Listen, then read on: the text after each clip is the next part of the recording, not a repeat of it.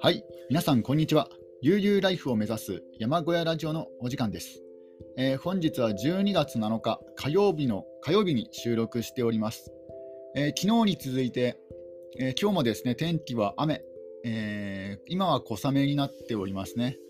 えところがあの気温の方はそんなに低くなくてですねあの暖房、え寒さに強い人であったら暖房つけなくてもいいぐらいな、え気温なのではないかなと、え思います。ちょっと自分もなんか暖房を消してもいいいいかなと思ったので、えー、暖房を消して、えー、配信していきたいと思います。え今日もですね、あの昨日に、え引き続きまして、え登山家の栗木信和さんの、え著書について、著書をですね、えーと、要約していきたいと思います。え昨日は、えマッキンギー、え現在はデナリと言われている、え北米北米最高峰の、え登山についてのえ途中途中まで、えーと、お話ししました。え今回はですね、その続きから、え要約していきたいと思います。えー、栗木信和さん、アタックの準備、えー、盗聴、盗聴、盗聴を目指すことなんですけども、アタック、えー、アタックの準備に、えー、取り掛かりました。えー、登山、えー、マッケンリー登山を登り始めてから16日間。で、えー、と、え登頂日はですね、天気は良、えー、かったです。うん。えー、晴天なんですが、まあ、風速は、ね、結構強かったと書かれています。まあ、結構といってもあの、まあえー、高い山はほとんどがですねあの風が強くなりますのでそその中ではそんなそこまででもないのかもしれないですね。一応あの栗木さんの記している、あのメモメモというかね、あのー、日付と天気にか天気天気のところを見てみると弱風って書いてありますね。そして、えーえー、ついにですね、えー、栗木信和さん、えー、最終日は特に、ね、大きな、えー、なんだろう、えー、ピンチを迎えることもなく、えー、なんと、ね、えー、マッキンリー登山に、えー、登頂登頂したと いうことです。で、あの心の中でね、あの大き大大泣きしたということですね。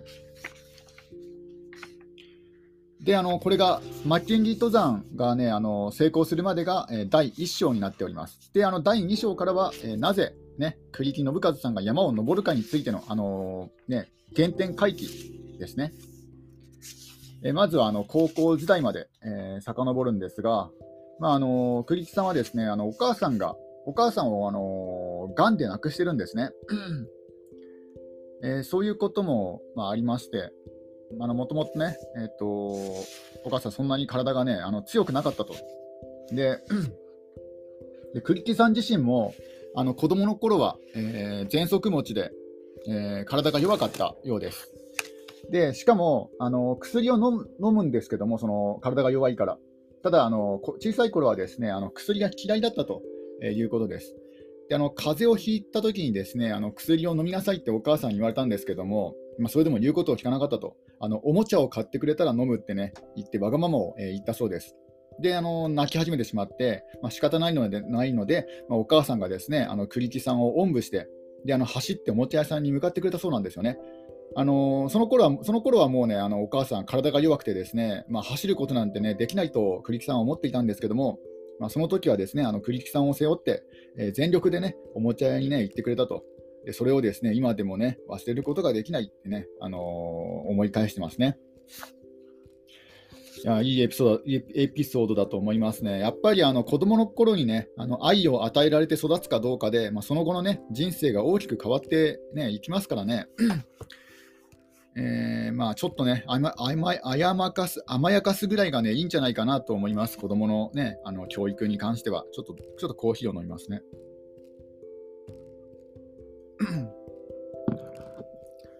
あの空手家の大山正達先生もですね、あの言ってましたね。あの大勢の、弟子を取ってね、え大勢の弟子にあの指導をしている立場にあるんですけども、空手の修行の立場、あの指導ですね。で、あのー苦しい修行についてこれない人、苦しい修行についてこれない人には共通点があるんですね。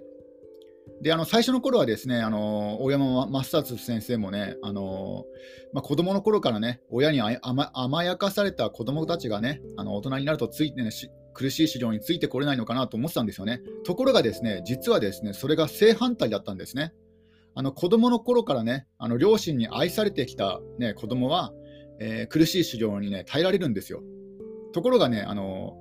ね親からね、あの愛されてこなかった子供はすぐにね、逃げちゃうそうですね。苦しい修行から。うん、やっぱりなんかね、子供の頃にね、こうね、愛されたっていう経験がね、こう、なんか信じるっていうね、気持ちにもなるんだと思いますね。この修行を修行すれば強くなれるとかね、あの師匠をね、信じるとかね、自分を信じるとかね、仲間を信じるとかね、そういうことができると思うんですね。ところが、あのね、幼い頃にね、えー、両親から愛されなかった子供は、まあ、常にね、疑っちゃうわけなんですよね。ね、あの師匠も疑う、修行の内容も疑う、ね、もう全部疑って、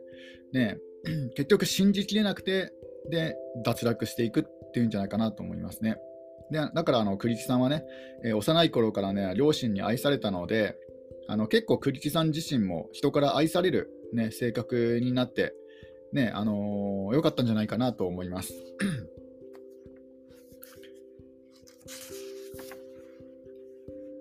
で、えー、栗木さんが高校2年生の頃に、えー、お母さんがですね、えー、がんで、えー、亡くなら亡くなられてしまったようです。ただ、あの見送ることが、見送るというか、ね、あの死に目に死に目に会えたことはね、良かったんじゃないかなと思います。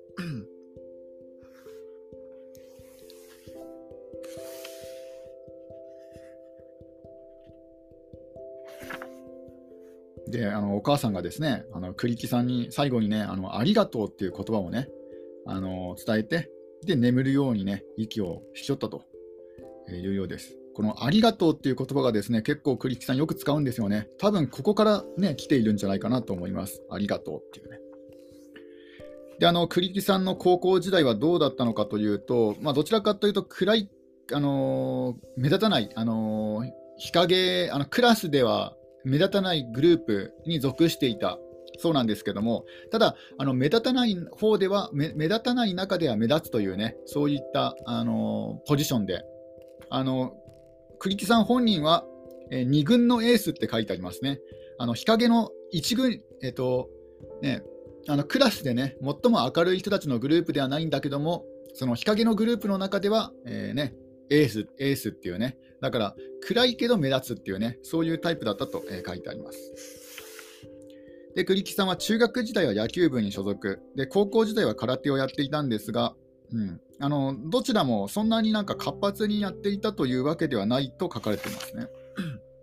で、えー、栗木さんの出身校ではあの学園祭にねあの力を入れていると2日間をかけて行われる学園祭でで栗木さんは演劇でね、あのー、活躍したようです。あの演劇をやるグループはその栗木さんが所属しているく、えーとね、暗い方のグループだったんですけども、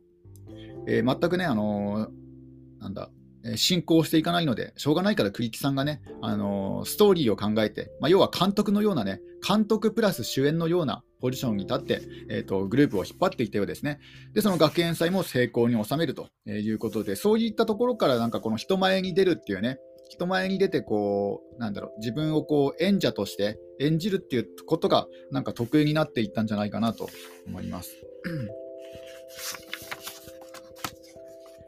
で、そこから、えー、大学に入ると、もっとですね、あの栗木さん自身なんかエスカレートすると、このショー、ショーがエスカレートしていくと、例えばね、あのお尻にね、ロケット花火を刺したりとか、あとはなんか全裸でギターを弾いたりとかね、ねそういうなんかちょっとね、こう、周りの人たちをね、驚かせようとかね、そういう感じで、えー、どんどんなんかの、なんだろう、お笑い芸人的なね、えー、感じになっていってますね。であとはですね、あの卒業式前日、え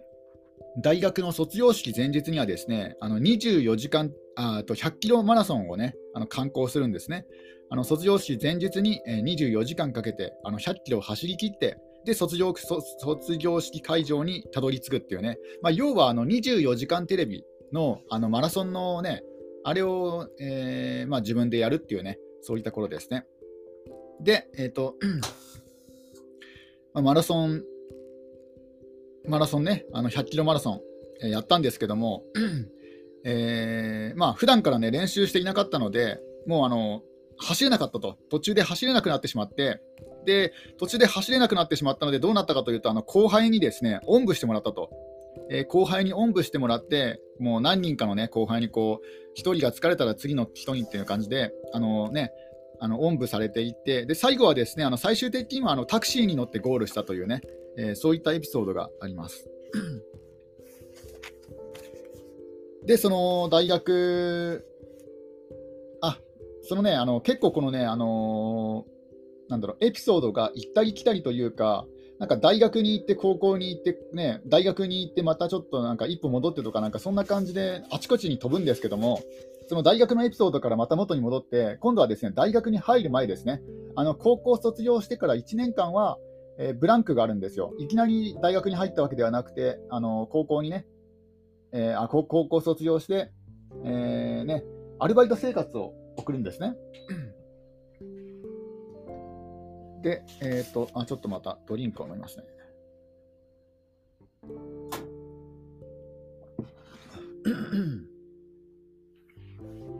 で、高校を卒業して、えー、あれ？ちょちょっと待ってください。高校を卒業して東京に行ったんですね。で東京に行ったんですけども、あのー、ね、親戚の家が近い神奈川県の川崎市に、えー、住むことになりましたあの。東京に憧れて東京に住もうと思ったんですけども、えー、神奈川県の川崎市ですね、川崎市に住むことになりました。で、えーと、そこからね、アルバイトをするんですけども、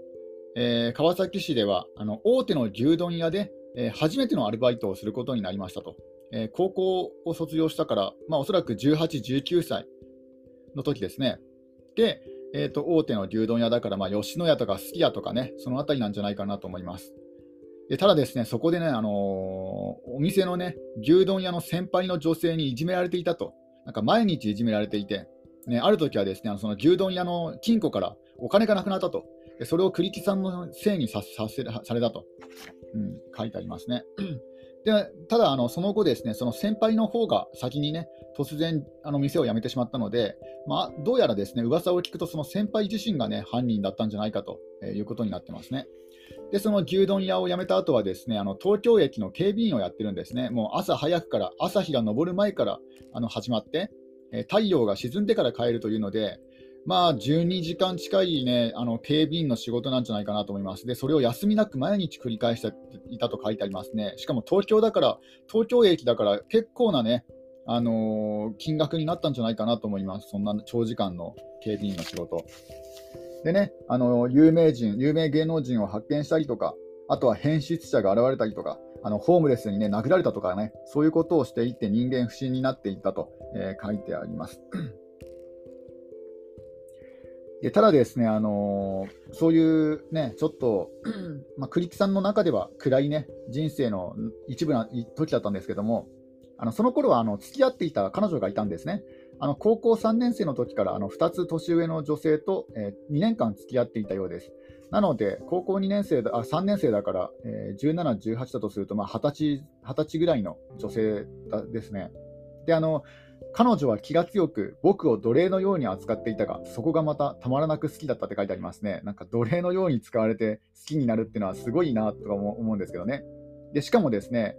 えー、わざわざ東京からですね北海道まで会いに帰っても、あの彼女の趣味が登山なので、なんかわざわざ何時間もかけて会いに行ってもね、会えないというね、えー、そういうことがあったようです。ただですね、そういうところにロマンを感じて、なんかますますね、彼女のことが好きになっていったと。なんかね、不思議ですよね。なんか結構ド M なところありますからね、ありますよね。で、ね、あのその彼女と結婚したいとはね、自分でもあの栗木さんも思っていたんですけども、あのただね、あのただでは結婚できないと。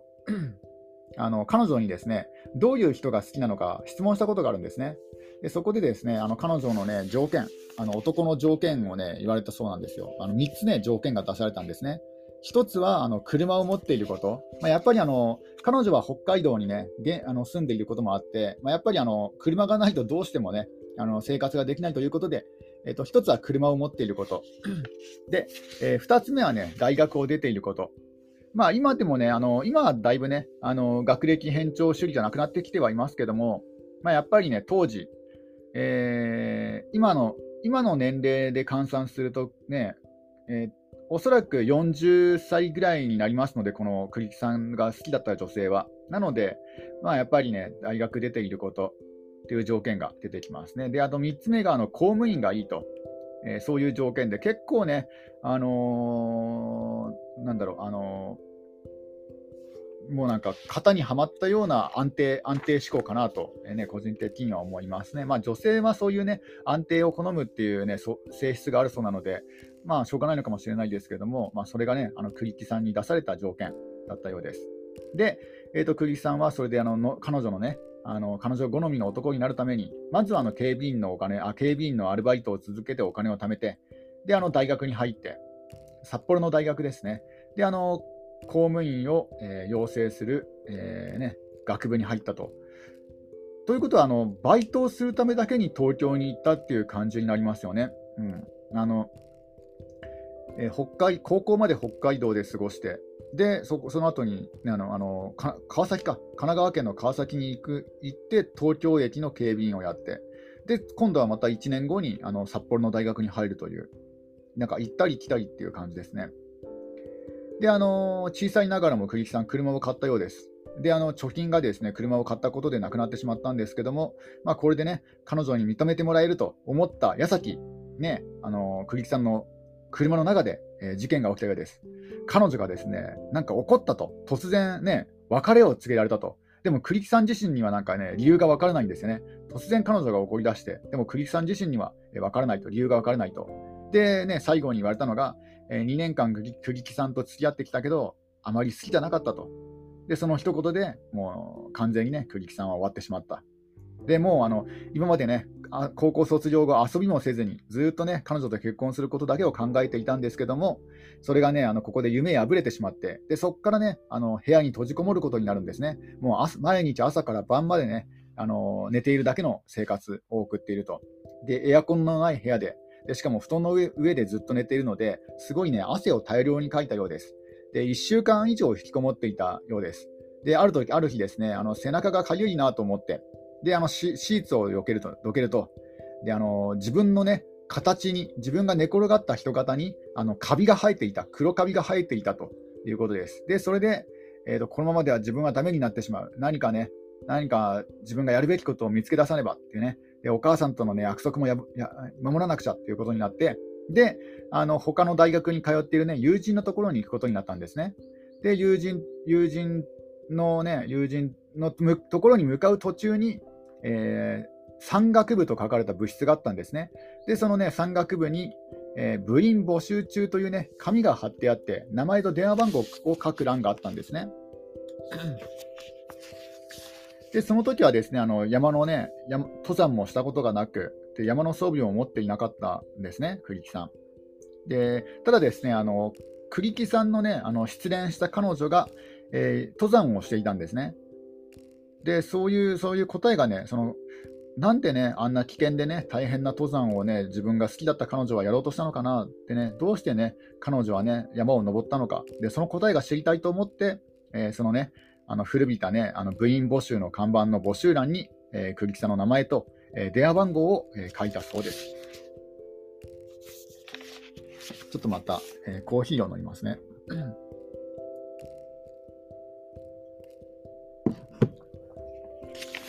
で、ここまでであの第2章が終わりますね。えー、で、第3章がですね、また時間軸が飛んでしまって、えー、と今度はヒマラヤの話になるんですけども、本当になんかちょっとこれ、行ったり来たりで、ここをですね、あの統一、なんか時間軸で書いてくれればね、もっと分かりやすかったんだけども、なんか、エピソードが行ったり来たりだから、ちょっとね、読むのも、説明するのもちょっとね、あの、うん、なんか難しいところはあるかもしれませんね。ちょっとあの、えー、ご了承ください。今は、えー、これはですね、ダウラギリというね、えー、2009年、もう最新の、最新のあこの、この本が出された最新の情報になりますね。えー、世界第7位の、えー、候補、ダウラギリにあの向かっているところです、栗木さんが。でこれはですねあの本来はエベレストに登りたかったんですね。ただ、あの中国側からの、えー、登山許可が下りなかったので、えー、ね、しょうがないので、えダウラギリを、ね、登るという判断をしたところですね。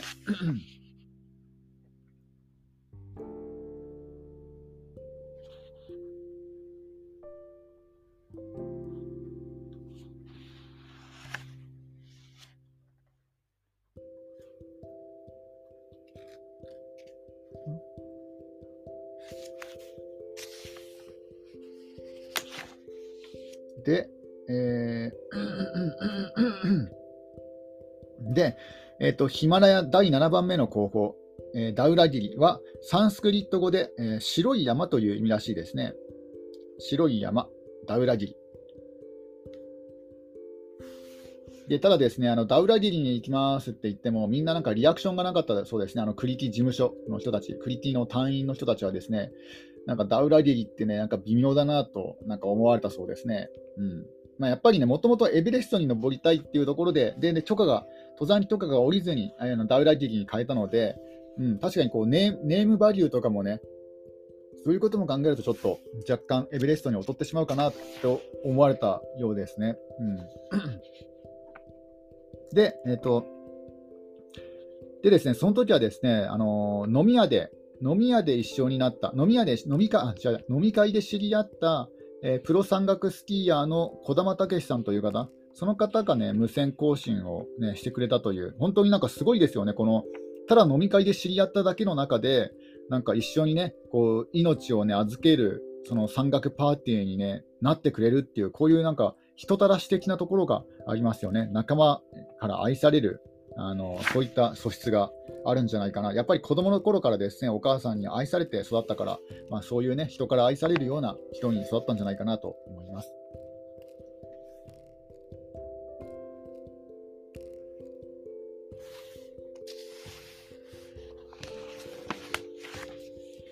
えー、で、えっ、ー、と、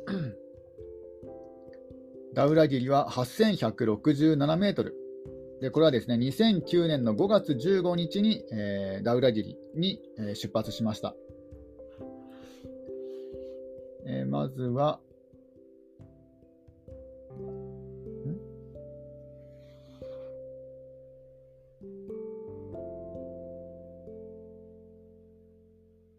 いや出発ではないか、もうもう出発している途中ですね。うん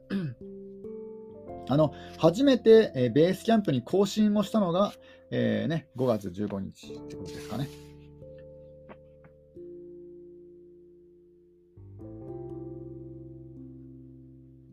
ん？あ、ちょっと待ってください。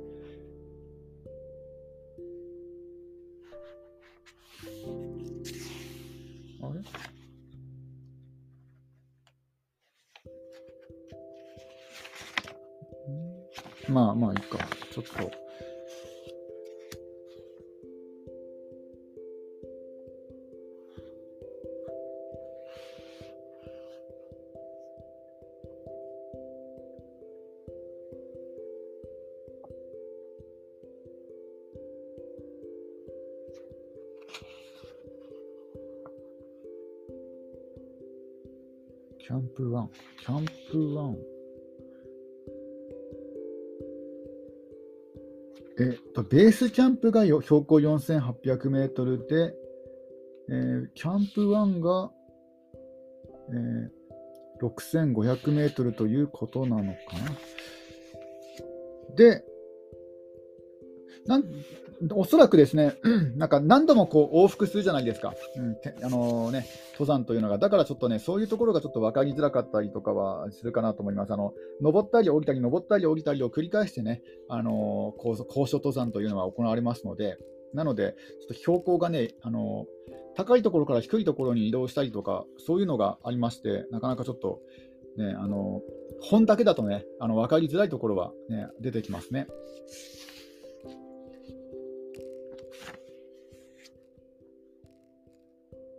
ちょっとまたドリンクを飲みます。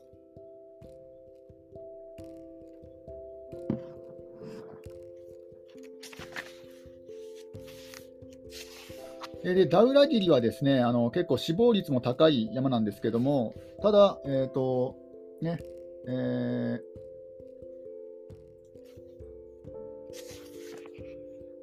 まあ、そこまで、ちょっと待って、ちょっと待って。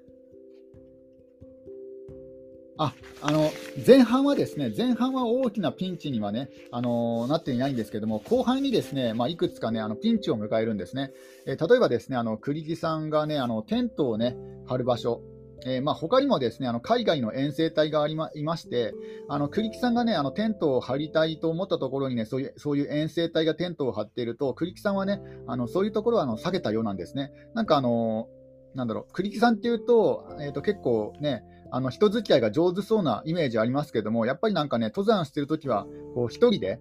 一人でなんかね、あのー、ゆったりと過ごしたいっていう考えですので、だからあのそういったあのなんだ集団がテントを張ってるところのそばにはテントを張らなかったようです。なので、ああいうそういうところを避けて、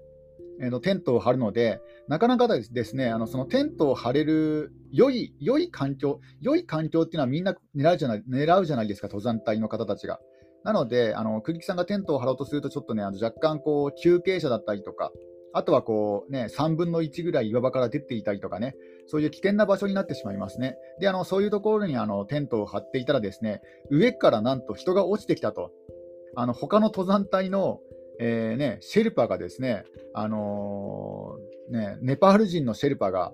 えー、落ちてきたらしいですね、滑落、まあ、要は滑落ですね。で、あの、釘木さんのテントにね、ぶつかって止まったんですけども、もしその釘木さんのテントがなかったら、そのままね、崖下まで落ちてしまって、まあ、おそらくそのそのシェルパの方は亡くなったんじゃないだろうかって書かれていますね。だから、ここであの釘木さんは1人の命を救ったということになりますね。うん、で、ただですね、この時あのシェルパがですね、アイゼンを履いていて、そのアイゼンがテントに当たってね、そのテントが引き裂かれて穴が開いてしまったようです。でも、この時はもうね、あのダウラゲリにアタックするという、ね、直前だったので、まあ、まあ、テントに穴が開いてもね、あのまあ、それ以上は宿休まなあの使わないんですけども、ただこのね、この最後のテントのね、あのアタック前という時時に時もあって、ね、そういう時にこんなことになってしまったと。でね、あのテントを直してくれと言いたいんですけども、まあね、あのシェルパもシェルパでね、すごい大変な時ですので、そんなことはとても言えなかったと、えー、書いております。なので、あのクリスさん自身が、えー、テントをね、張り直して、であの短い時間の休みをね、行ったというようです。結構もう命がけですね、登山というのは。冬山登山というのは。で、えーと、その時はですね、あの他の他にもタイがいて、キャンプ3にいるのは、えー、まあ、アタック直前のキャンプ3で、あの韓国人の2人、え、ドイツ隊の8人、そして日本人の栗木さんだけだったと、えー、いうことです。ただですね、あのアタック当日、え24時と書いてあるので、12時ですね、真夜中にアタックをしようと思ったけども、もう誰もね、出かけないと。あの他の隊があの歩き出した後に、まあ、トレースっていうんですけども、まあ、要はですね一番最初にアタックを仕掛けた人が、まあ、一番大変なんですよね、雪を、新雪を踏み分けていかなくちゃいけないので、ただ、後に続く人は、まあ、そのルートをたどっていけばいいだけですので、だから比較的安易に、えー、頂上に立つことができると。なので、みんな様子様子を見るんですね。ねあの韓国人、ドイツ人、栗木さんで、誰か行かないかなみたいな感じで、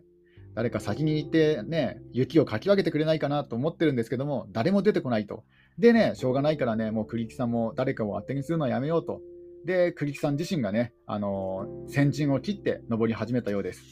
うん、いいいい精神ですね。で、ただですね、なんか栗木さんが登り始めると、ね、他の隊もね、出発すると、うん、いうことが書いてありますね。うん、まあ、僕にね、僕栗木さんに触発されたのか、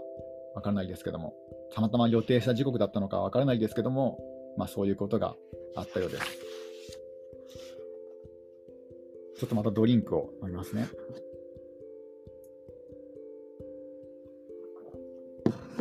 ただですね、ここでもあのピンチが、ピンチを迎えるんですね。前回の、えー、マッキンギーでも、えー、ピンチを迎えたんですけども、今回もですね、ここでピンチを迎えるんですね、ダウラギー。何何かというと、また、またもや、えー、目が見えなくなってしまったと。あの前回の、えー、マッケンギーではあの酸欠状態で、あのなんだ紫色の、えー、ねあの白いもやが、えー、かかってしまったんですが今回もですねあの霧がかかっあの低酸素の影響で目が見えなくなってしまったと、まあうん。